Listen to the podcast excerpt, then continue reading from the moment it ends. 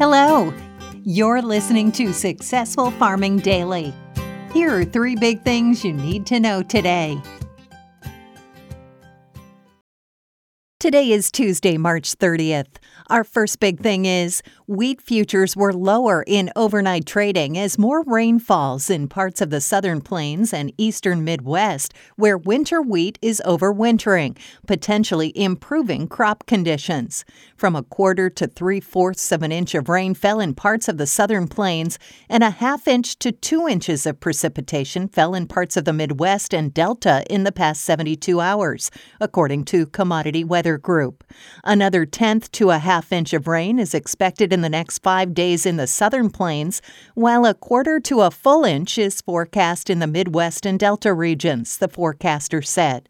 The rain may slow in the next couple of weeks, but moisture is still adequate for vegetative growth, CWG said in a report. The wheat crop in Kansas, the biggest producer of the grain in the U.S., was rated 50% good or excellent as of Sunday, up from 45% a week earlier, according to the Department of Agriculture.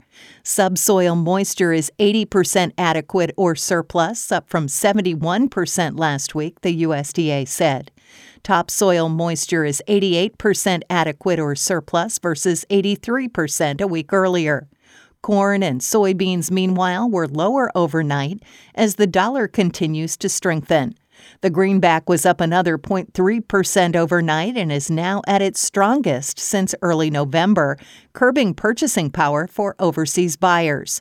Wheat futures for May delivery fell 5 cents to $6.11 and 3 quarter cents a bushel overnight on the Chicago Board of Trade, while Kansas City futures lost 4.5 cents to $5.65 and a quarter cents a bushel. Corn futures for May delivery declined 1 cent to $5.45 and 3 quarter cents a bushel. Soybean futures for May delivery were down 6.5 cents to $13.86 and a half cents a bushel. Soy meal rose 70 cents to $398.80 a short ton, and soy oil dropped 65 hundredths of a cent to 52.31 cents a pound. Next up, inspections of corn and beans for overseas delivery declined week to week, according to the USDA. Corn assessments in the seven days that ended on March 25th totaled 1.7 million metric tons, the agency said. That's down from 2.02 million tons the previous week, but above the 1.27 million tons examined during the same week a year earlier. Soybean inspections last week came in at 425,364 metric tons, down from 495,329 tons in the prior seven day period. The total was still higher than the 414,054 tons assessed during the same week in 2020. Wheat inspections totaled 302,188 metric tons last week, less than half the 653,755 tons assessed the previous week, and down from the 385,957 tons examined at this point last year, the Agriculture Department said. Since the start of the marketing year on September 1st, the government has inspected 33.7 million metric tons of corn for offshore delivery.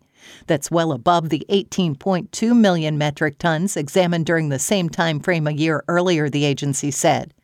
Soybean inspections since the beginning of September are now at 54.1 million metric tons, up from 31.5 million tons at the same time last year. Wheat assessments since the start of the grain's marketing year on June 1st now stand at 20.3 million metric tons, just behind the 20.3 million tons inspected during the same period a year earlier, the USDA said in its report.